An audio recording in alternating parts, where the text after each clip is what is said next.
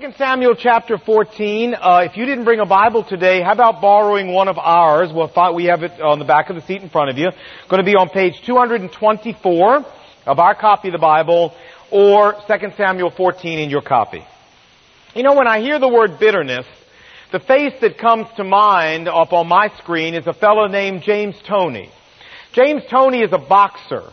Uh, several years ago, he won the IBF World Middleweight title by knocking out the defending champion Michael Nunn. Michael Nunn was a 20 to 1 favorite, and, and Toney destroyed him. In fact, when he was asked about the intensity of the fight in Sports Illustrated, the fact that he was like a, a man possessed, Toney said, and I quote, I fight with my anger. James Toney is an angry man. You say, well, who's he angry at? Well, he's angry at his dad. Look what he, listen what he said. He said, I look at my opponent and I see my dad. So I have to take him out. I have to kill him. I have to do anything I can to get him out of there. Toney's father, you see, was a big violent man, used to beat his mother up, one time shot his mother in the leg, then left his mother to raise all the children by himself. And Tony went on to say, I can never forgive him. Why should I? I know where my father is, and I hope he reads this. Because if he ever decides to come out of the woodwork, I will be ready for him. End of quote. Now, friends, bitterness is a potent force in our world. It's not a good force, it's a sinister force, a force that uh, breaks up human relationships, a, for, a force that fractures family. And we want to talk about bitterness today because we're going back to the study of the life of David, and as we do, we're going to find that bitterness entered into the life of one of his children and, and wreaked havoc on his whole family. Friends, bitterness doesn't grow in a vacuum. There are certain things that act like Miracle-Gro for bitterness. And we want to talk about what these things are because some of you have experienced some of these things. And then we want to talk about how do you keep from allowing those things to make you into a bitter person. That's what we want to talk about. Now a little bit of background because we haven't done this for a while, so let's make sure we're all together. If you remember, David was a shepherd, a young shepherd boy, and he grew up to become king of Israel. He took Israel and he expanded the borders of Israel to the largest limit that they'd ever had. but at the zenith of his power, he committed adultery with Bathsheba. And yes, God forgave him, but God also informed him there would be some consequences because of what he had done. And one of those consequences was that there would be turmoil constantly in his family until the day he died. Now that turmoil didn't take long to start. It wasn't long after this that one of his sons, a fellow named Amnon, raped one of his daughters. Amnon's half-sister, a gal named Tamar. And Tamar was so devastated by this that she had what we would call today a nervous breakdown. Her real brother, her full brother, Absalom, waited for two years for David to do something. David did nothing. Finally, Absalom took matters in his own hands and he, he murdered the rapist, his half-brother, Amnon, and then fled into exile for three years. Now that's where we pick up the story here in chapter 14. So let's look, verse 1. Now Joab, who was the commanding general of, jo- of David's armies, Joab knew that the king's heart longed for Absalom. Joab realized David really missed his son Absalom, but that for some reason David couldn't seem to do what it took to get him back. So, so Joab devised a very clever plot to get David to make the decision to bring Absalom back. You can read about it in verses 2 to 20. We're not going to read it, but it worked. Verse 21. Verse 21. So the king said to Joab, very well, I will do it. Go and bring the young man Absalom back. Verse 23. So Joab went and he brought Absalom back to Jerusalem. But the king said, he, Absalom, must go down to his own house. He must not see my face. So Absalom went to his own house and did not see the face of the king. You say, now Lon, why in the world, after the kid's been gone three years, would his dad, when he comes back to town, refuse to see his own son? Don't know. No idea. I can tell you it's a bad, it was a bad decision excuse me, it was a bad decision because these two men had some things they needed to work on. They had some issues they needed to deal with. So David said, I just don't want to talk to him. Well, that went on for another couple of years. Verse 28. And Absalom lived two years in Jerusalem without seeing the king's face. And then Absalom started to get upset, so he called Joab because he wanted to make Joab go to the king and, and have the king let him come see him. Joab wouldn't come see him. Absalom sent for Joab a second time. Joab wouldn't come a second time. So Absalom sent his men out and set Joab's fields on fire. Absalom came, Absalom called a third time and said, hey Joab, want to see you. Joab showed up. Said, what are you crazy setting my fields on fire like that? Are you nuts? What's wrong with you? He said, hey man, Absalom says, Joab, I called you twice and all I got was call waiting. You understand? And I didn't like it and you're gonna come see me and I want to see my father. So Absalom went to see his dad. Verse 33, Joab convinced the king to invite him in.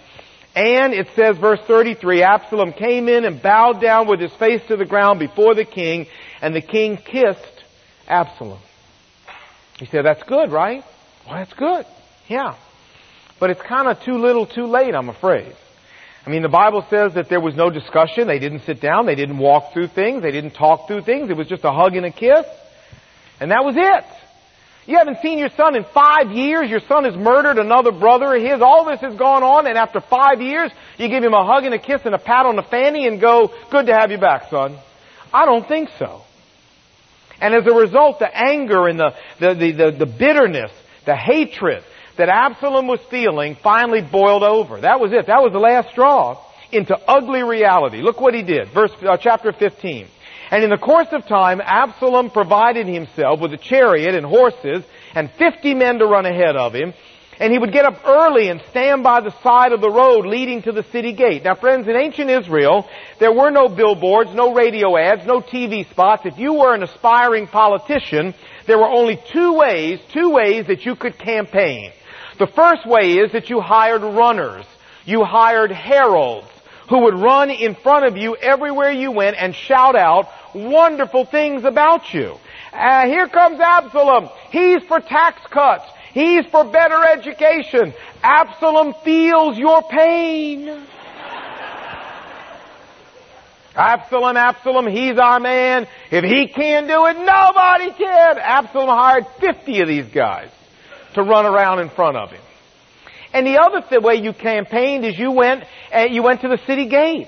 And that's where you pressed the flesh and that's where you kissed the babies. Because the city gate in those days was kind of a combination of city hall and the town mall, all rolled into one. And so the Bible says every day Absalom began going to the city gate. And look what he did there, the middle of verse 2.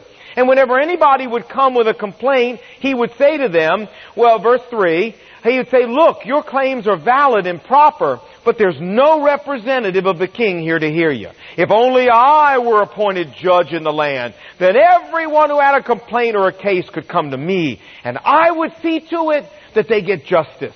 And whenever anyone would approach him and would bow down and kiss him as the king's son, he would go, oh no, no, no, no. And he would humble himself and bow down before them. And look what it says at the end of verse 6. And by doing this, he stole the hearts of the men of Israel away from his dad.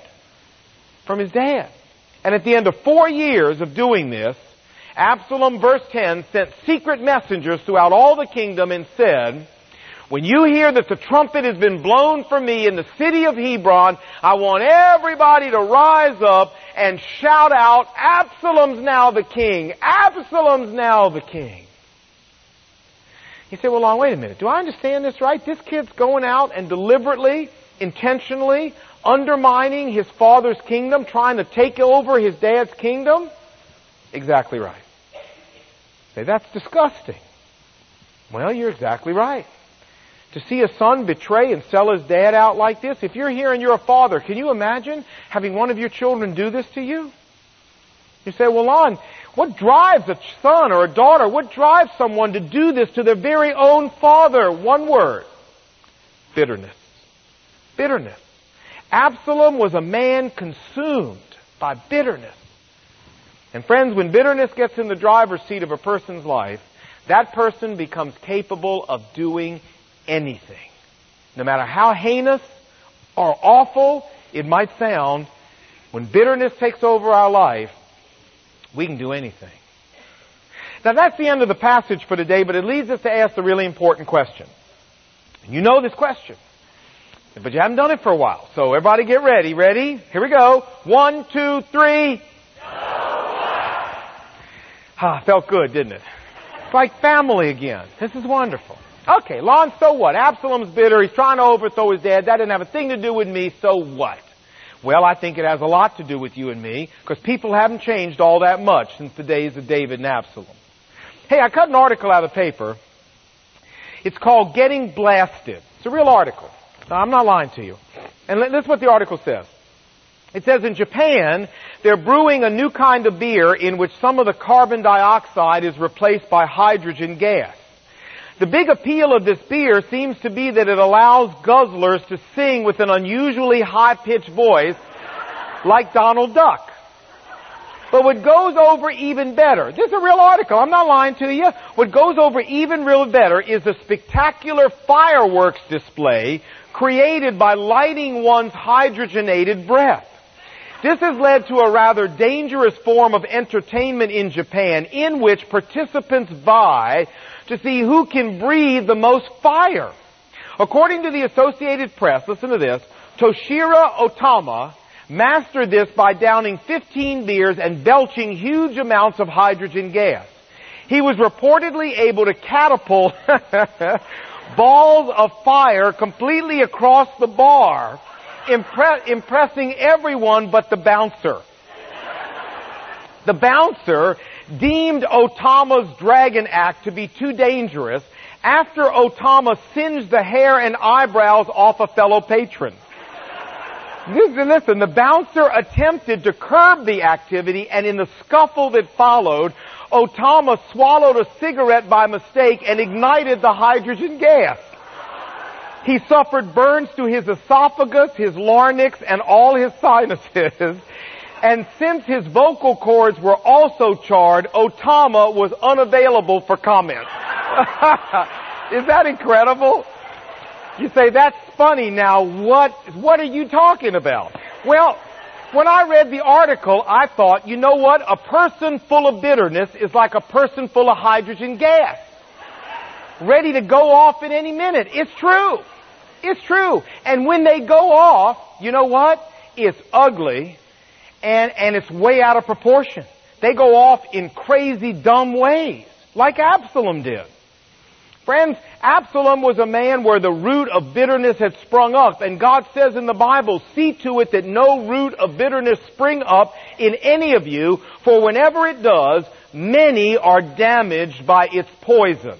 And as we're going to see over the next couple of weeks, the poison that had sprung up in Absalom through this bitterness is going to do exactly what God says. It's going to damage all kinds of people, not just Absalom, not just David, but hundreds and hundreds of innocent people are going to lose their lives because of this bitter streak. And you know what? This is not a problem just for the ancient Near East. It's a problem in our modern world. We have bitter students who walk into high schools and start blowing away fellow students. We have bitter employees who walk into their place of employment and blow their boss and co-workers away. We have bitter men and women who walk into Jewish daycare centers and start shooting little kids. I mean, friends, bitterness and anger and rage and hatred, these things exist in our modern world and people go off like hydrogen gas in the world today. Now that leads me to ask two questions as we close today. The first one is this. What are the forces that produce this kind of bitterness in people? Remember I said earlier, bitterness doesn't grow in a vacuum. So how did Absalom get to be bitter like this? And if you're on the verge of being bitter, how'd you get to be the way you are? Well, there were four things David did that produced bitterness. David did all four of them wrong. Here's what they are. Number one, injustice. For two years, David did nothing to deal with his son who had raped his daughter. Now that was both, both unjust and unfair. And you look around, you will find that almost without exception, bitterness always begins with someone feeling like something unjust, unfair has been done, something uh, uh, partial has been done, that the rules have not been applied equally to everybody. That's where it always starts. Number two, there was poor communication. Did David ever call Absalom in and ask him how he was feeling about this crime done to his sister? No. Did he ever call Absalom in and give Absalom a chance to share his concerns, give Absalom a chance to ask him, hey dad, Why aren't you taking any action here? Did he ever call Absalom in and ask Absalom just to talk to him a little bit so he could at least give Absalom the feeling that his dad was even interested in what he was thinking? No. This is why God tells us in the Bible, if you know that someone has something against you, you go be reconciled to that person. You go talk about it. You go open the pathways of communication. Because it's very hard, if not impossible, for bitterness to happen when people are talking and listening to one another from the heart. It's almost impossible. But uh, David didn't do this. He stiff-armed Absalom. Third, there was real insensitivity shown. Because David wasn't communicating with his son Absalom, David was clueless about how, how Absalom was feeling, and because he didn't understand how he was feeling, he was incredibly insensitive. I'm sure there were days that he was walking down the palace just, just happy as a lark, and here comes Absalom the other way, and he's like, hi son, how are you? Beautiful day, God bless you. And Absalom walks by, now he's madder. Because, because his dad doesn't understand the fury that he's feeling about his brother. The dad doesn't understand the sense of violation that he's feeling for his sister. The dad doesn't understand the hurt that's going on inside of him. And now he's even madder. Because the man's completely insensitive. Fourth and finally, not only did David show injustice and poor communication and insensitivity, but even five years later, when Absalom and David finally met again, I still believe this could have been fixed. I still believe they could have repaired that relationship if David had owned his stuff. You understand what I'm saying? If David had owned his stuff, if David had gotten down on his face before his son and said, you know Absalom, I need to ask you to forgive me. This was my fault. I should have taken action against your brother. I didn't. I was partially responsible for driving you to murder your brother. I didn't communicate with you. I was insensitive to you. I should never have stiff-armed you. This is my fault. Would you please forgive me? Now, if David had done that, I believe they still could have fixed this. But David, what did he do? Hugged him, kissed him, patted him on the rump, said, God bless you. And I think that was the last straw as far as Absalom was concerned. Because see, when somebody's hurt you, friends, when somebody's wronged you, and they refuse to own it, well now, hurt turns to hatred. Now you're really mad. You say, well, Lon, okay, I understand that. You're right. But injustice, poor communication, insensitivity, people refusing to, to own their stuff. Hey, Lon, I've had all this happen to me by a father, a mother, a stepfather, a stepmother, a brother, a sister, a boss, a teacher, a coworker, a colleague. I know what this feels like. I've been there. I know what Absalom's dealing with. Lon, I understand the bacteria perfectly. What I need you to tell me about is where's the penicillin to kill it. I know what it's like to be feeling bitter. I know what it's like to have feelings of hatred. I know what it's like to be an Absalom. But Lon, tell me how to fix it. Love to. Got three suggestions for you. Number one, be honest about the problem. Don't justify it away, excuse it away. Don't soften it by giving it another name, your bitterness. Don't say, I have righteous indignation. No, you don't. You're bitter. I have justifiable anger. No, you don't. You're bitter. And it, you know, you, putting a, a little bit of biblical sugar coating on it, all that does is work against you because the only way you and I are going to be willing to get down and take the steps we need to take to really fix this thing is we're going to have to be honest enough to call it what it is.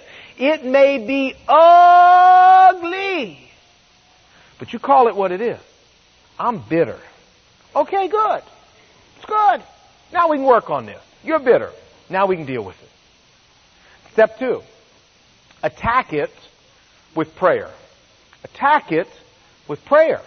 You see, bitterness is not a conscious thing that we just decide in our conscious mind we're going to feel. What person do you know who gets up in the morning and says, you know what? Today's Wednesday. I think today I'm going to be bitter. Mm-hmm. I think I'm going to go out today and run people off the beltway, see if I can run them into those, you know, little New Jersey barricades there. Going to see if I can get right behind people and force them to go over speed bumps too quick and ruin the underside of their car. I'm just going to go out and be one nasty, mean person today. I'm bitter. It's Wednesday. Now, you ever met anybody who does that in your whole life? Of course not. Because we don't make up our mind to be bitter. It's not something we consciously do. Bitterness is a reaction. It's a reaction of our human nature to feeling used or to feeling mistreated or to feeling hurt. And it happens way down at a level, friends, that you don't have any conscious control over at all. Bitterness is not just like a bad habit, like burping at the table. That some, some amount of B.F. Skinner behavior modification is going to fix. That's not what this is. This is something that happens at a level in you and me where no doctor, no therapist, no scalpel, no drug can get to and fix it, and you can't even get to it and fix it. This is why we need to bring the power of God to bear on this. It's why we need to attack it with prayer. Because God can reach down inside of us and fix things and pull the fangs on things that you and I and nobody else in the world can get to. May I say that if you're here and you've never trusted Jesus Christ as your personal Savior, that what you get when you get a connectedness with Jesus Christ is you don't just get eternal life, you don't just get heaven, you also get the power of God operating in your life that can reach down inside you and fix things that you can't fix yourself. Trust me, I know. At 21 years old, I was a young man consumed with bitterness against my mother, against my father, against my people in high school. And Jesus Christ, when I came into personal relationship with Him, reached down inside there where I couldn't even get to and fixed all that. And we all need that kind of power operating in our lives, friends. I'm here to tell you the only place you get it is in a personal connectedness with Jesus Christ. Something to think about. Third and final step is not only do we need to be honest about the problem and attack it with prayer, but third and finally, we need to keep our focus on the promise of God. You say, what promise is that? The promise in Romans 8:28 that says God causes all things to work together for good to those that love him. Now, would you notice in that promise God doesn't say all things are good? No, he doesn't say that because all things aren't good. The rape that took place against Absalom's sister was not good. Okay? But what God promises is that He will take the good, the bad, and the ugly, and He will work them all together so that by the time He's done baking that cake, it's going to be beneficial and good for you. He said, well now how in the world does God do something like that? Friend, I don't know. And you know what? I don't need to know. I'm not God. All I need to know is that I've got a God who's big enough that if He says He's going to do it, He can do it. That's what I need to know. And you know, God often uses unfair things to accomplish good purposes in our life. Have you ever realized that?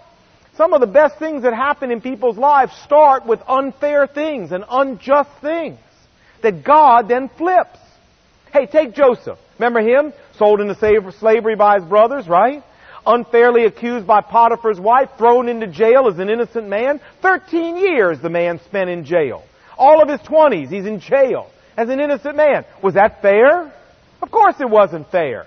But did God use it? Sure he did. Joseph never would have been prime minister of all of Egypt if he hadn't have been in that jail. God knew what he was doing, and God used the unfair things that happened to him to produce a great end. How about um, Ruth? You remember Ruth? She, her husband died. She was a young widow. Was that fair? Of course not. But if it hadn't have been for that, she wouldn't have gone back to Israel. If she hadn't gone back to Israel, she wouldn't have met Boaz. And Boaz was a hottie. That's all I got to tell you. And she married Boaz and became the great grandmother of King David, whom we're studying, and the great great great great grandmother of the Lord Jesus Christ himself. Did God take something unfair and turn it into something good in that woman's life? Yes, he did. And how about the Lord Jesus himself? Betrayed by one of his closest colleagues, deserted by all of his friends, booed by the crowd he had tried to help so often, crucified by the Romans for cheap political purposes. All that fair? Uh-uh. But if that hadn't happened, he would never have died on the cross and you and I wouldn't have forgiveness of sins. We wouldn't be going to heaven and have the power of God operating in our lives today. Did God use unfair things for good? Sure He did. And friends, I'm not saying to you what people did to you was right. It wasn't. I'm not saying what people did to you was okay. It's not okay. What I'm saying to you is that the penicillin here, what I'm saying to you is that the secret to overcoming letting those things make you bitter is to see God as bigger than the unrighteousness of all those people. To have a high view of God and a high view of the power of God and a high view of the promise of God that if God says to you, He will take that unfairness and He will take that unrighteousness and He will take that injustice and He will turn it into good in your life. What I'm saying is, if you'll believe God, you can rise above that. And you don't have to become bitter. You say, well, Lon, wait a minute. I hear what you're saying. But you see, you just don't get it. I mean, all these people you mentioned in the Bible, the Lord Jesus and Ruth and Joseph, it's easy for you to say it about them. Their stuff is all settled. It's all neat and clean in a little box with a little ribbon on the top. It's all perfectly worked out. Mine isn't like that. I'm in a mess. I'm hurting. I've got pain in my life. I'm confused. I don't understand why God is letting happen to me, what He's letting happen to me. It seems unfair. It seems unjust. Mine's not neat and clean, Lon. Well, friends, could I say to you that there was a time in Joseph's life, there was a time in Ruth's life, there was a time in the Lord Jesus' life when their situation wasn't neat and clean either? And what made them the man and women of God that they were is that when they were confused, when they didn't understand, when things weren't neat and clean, what they did is they said, we are going to make a decision to believe God. We're going to make a decision to rise above all this muck and we're going to believe and trust God. And that's what God wants you to do. That's what God wants you to do. Friends, I can't explain to you what's happening in your life. Shoot, I don't even understand what's happening in my own life. And I got some things that I don't understand why God's doing them to me either. But I've made a decision that I'm going to live like Ruth. I've made a decision. I'm going to live like Joseph. I'm going to believe God's promise, even though I don't see how it's going to happen yet. And by the help of the Spirit of God in my life, I'm going to rise above this, and I'm not going to become a bitter man. Now that's what God wants from you. And if you make up your mind you're going to do it, God will help you do it. The strength to do it will be there. Once you and I make the decision, that's how we're going to live. Maybe you're going through some really tough times. Maybe somebody really stuck it to you. I'm here to tell you, God's bigger. Maybe something really unjust and really unfair has happened to you. I'm here to tell you, God's bigger. Maybe you feel kicked around like an old dog and you don't understand why people are treating you like this, I'm here to tell you God's bigger. And if you'll trust Him, He will cause all things to work together for good for you. He did it for Joseph. He did it for Ruth. He's done it for thousands of other people, and He's not going to break His promise to you. So you trust Him.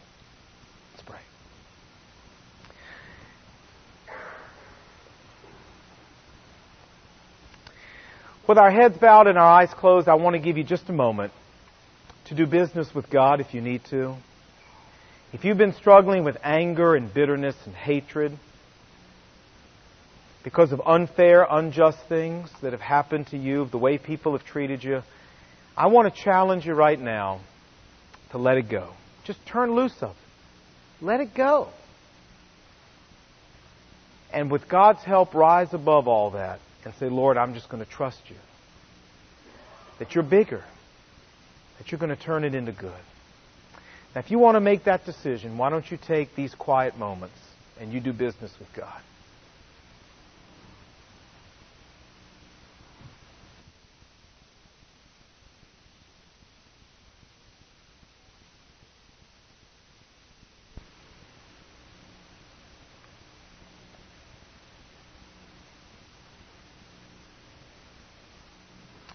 Lord Jesus, thanks for talking to us today about stuff that's right down where we live. And you know, Lord, there are many of us sitting here today who've been hurt deeply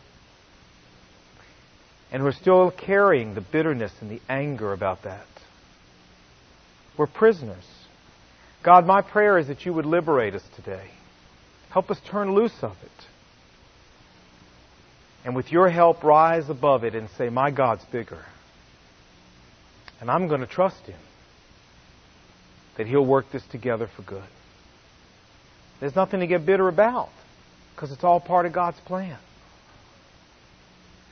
And so, Lord, I pray that you would send lots of people out here this morning free. They might have come in in prison to their bitterness and their anger, but I pray you'd send them out free. And thanks for this wonderful promise. Thanks for being a God of such power that you can take the nastiest, most awful stuff people do to one another, and somehow you can turn it into good. We love you for being that way, Lord. Encourage us to rise up and trust you, I pray. In Jesus' name, amen.